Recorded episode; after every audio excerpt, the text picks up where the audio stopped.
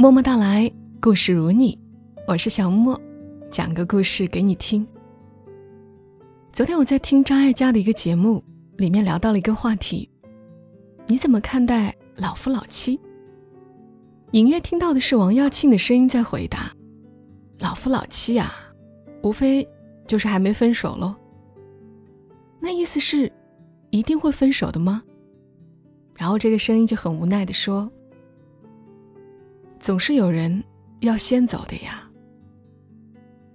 然后我就想起了我婆婆有时候说的一句话。我婆婆今年60岁，一直在享我公公的福。有时候她会说，这辈子如果能够死在我公公前头，就圆满了。所以我突然又想起我以前看过的一个故事，挺感人的。那作为今晚的故事分享给大家，来自于作者林一福。逼我学做饭，逼我修灯泡，这居然是爱情。林一福说，我的外婆曾经养过2只鹦鹉，他俩是一对儿从别人家飞出来的，呆呆愣愣的，像失心疯似的停在我们家晾衣杆上。外婆用绑了线的细竹子撑起斗笠，在斗笠下放上碎玉米粒，拉着线的另一端躲在门后，等到2只鸟都进斗笠底下觅食的时候，将线一拉，2只鸟就从了瓮中之鳖。2只鸟很恩爱，每日都能见到它们互相整理翠羽。外婆偏说它们是金刚鹦鹉，但我找遍了整本观鸟手册，都没有找到过绿油油的金刚。有一天，外婆忘记关笼门，公鸟偷偷地飞出去。我们都猜公鸟过不了几天就会回来，它识得听母鸟的声音，曾经越狱过几次，都安然无恙地飞回来。可是这一次，它没有如约回来。那天半夜，外婆听到外面有凄厉的鸟叫声，披衣出门都没看鸟的影子。过了几天才发现，靠近笼子的地方，不知道被什么人摆了一根白色的塑料水管。把水管移开的时候，里面掉出了一只羽色杂乱、早已僵冷的鸟的身体。母鸟一直很怯生，那几天却变得异常亢奋。刚换完新的鸟食，它就把头扎在食盆里一顿猛吃，每天叽叽喳喳的叫唤个没完，引来附近一群各式各样的公鸟。它来者不拒，活脱脱是个鸟中潘金莲，弄得我们家门口就好像飞禽市场。正当我以为母鸟即将展开鸟生第二春时，它在一个凉夜里静悄悄地死了。清理笼子的时候，外婆说，它应该比谁都想活啊，可就是活不了。我那时候还小，不理解这句话的意思，现在想起来，那真是人世间最深的凄凉。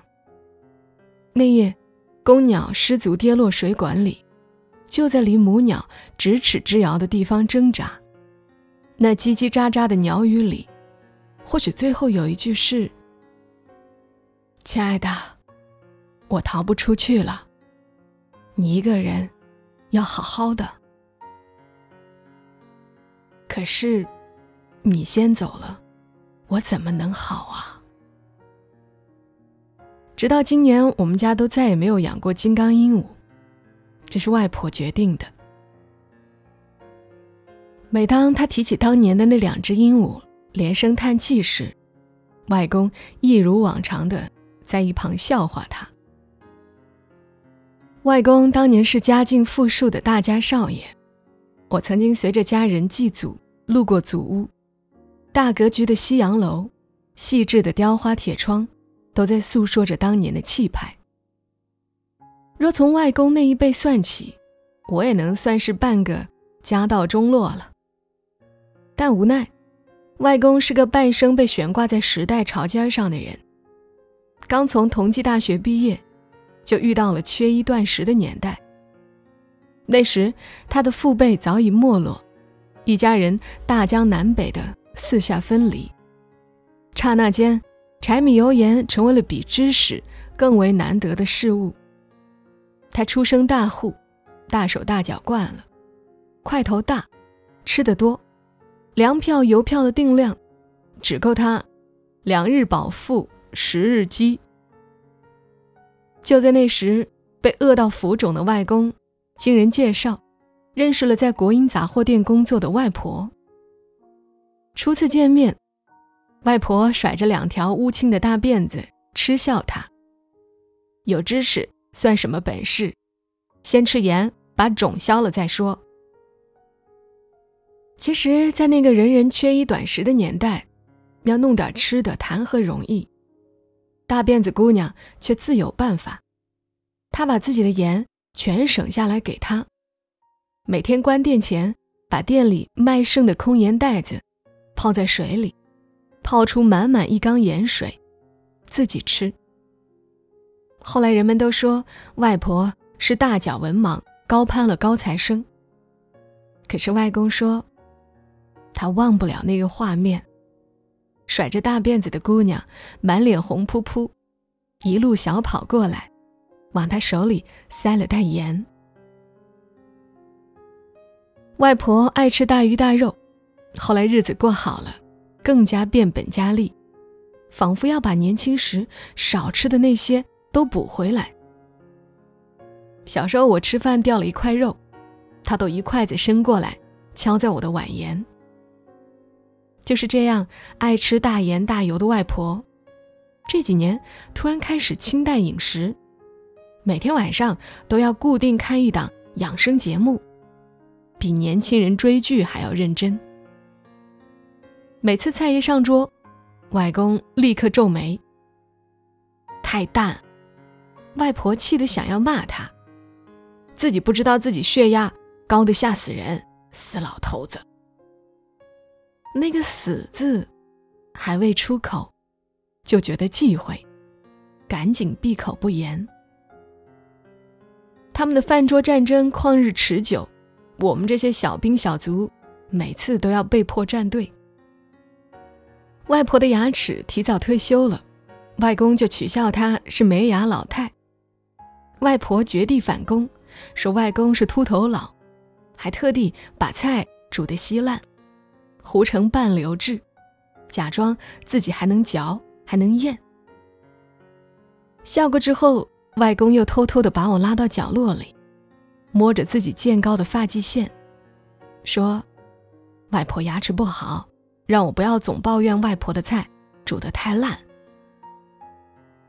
老两口年轻时恩恩爱爱，却没有什么共同爱好，到老了倒是培养起了共同爱好，喜欢看别人老当益壮的案例，尤其喜欢听长寿村的新闻。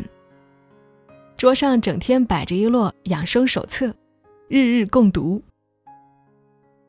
到了一个年纪，再去看两位老人，他们都好像是在和命运完成一场互搏，看谁能够先跑到终点。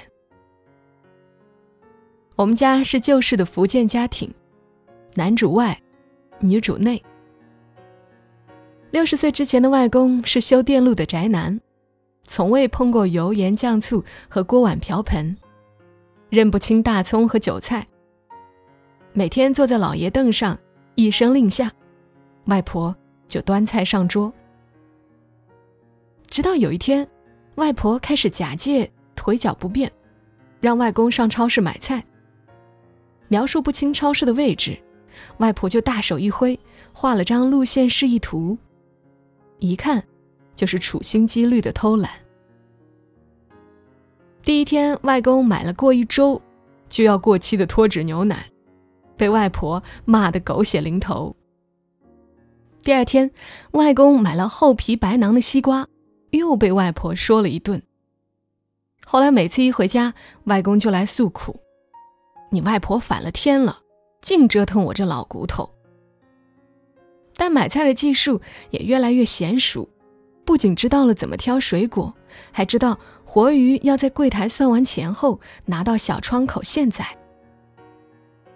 每次外公介绍桌上的哪道菜是出自他手，外婆就很得意，我教的好徒弟。外公学做菜还不够，外婆还在周末早上拽我起床学着一起做，美其名曰要懂得抓未来老公的胃。我解释说网络上都有食谱，他得意又满足，你外公啊就吃得惯这个味道，别人做的他都吃不惯。谁曾想我的苦日子还不止如此，外公开始积极地教我换灯泡、接电线。我天生巨高，一踏到阶梯最高阶就忍不住哇哇大叫，时常被外公臭骂，你这么没用，我哪天不在，外婆想要修个灯泡怎么办？我们家向来民主，从来不提什么养儿防老的理念，但这几年以往思想最开明的外公变得常常强调孝道。周末赖床，他背着手站在床头，怒气冲冲地冲我吼，休息日不起床帮外婆干活，白养你啦。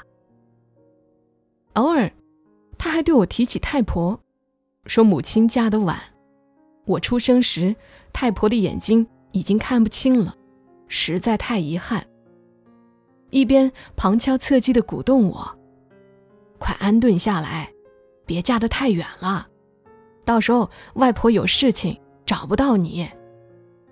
你瞧，这是多么幼稚的事情。他早已意识到自己失去了主导家庭大事的权利，只手握一点残存的威严，即便这样他也要全数用上，企图用一家之主的地位威慑着后辈。如果有一天我无法再保护我的小姑娘，请你拜托好好对待她，别欺负她。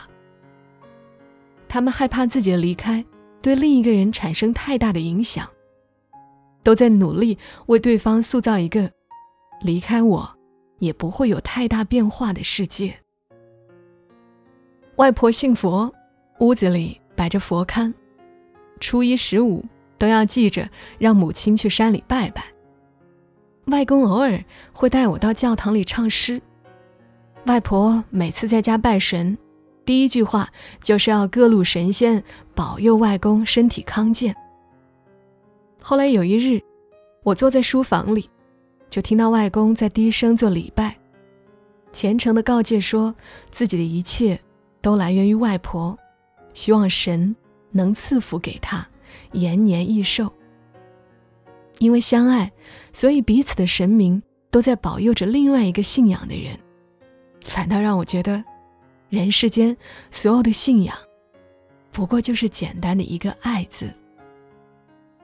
有的时候我还会想起那两只金刚鹦鹉，爱情走到最后会是什么样子呢？大概就会变成一种深入骨髓的想要活着的努力。人拗不过命运，真正的爱情到最后会变成两手周全的准备。想趁我还能与你同行，为你把人生打点得妥妥帖帖，无论是我先走还是我后行。我曾经以为在爱情里最需要提防的是争执、背叛、离弃，少年时最盼人间雪满头，情愿一路向北，愿爱如松柏最后凋。但现在才发现，对于有爱的人来说，爱情到最后是唯怕人间雪满头。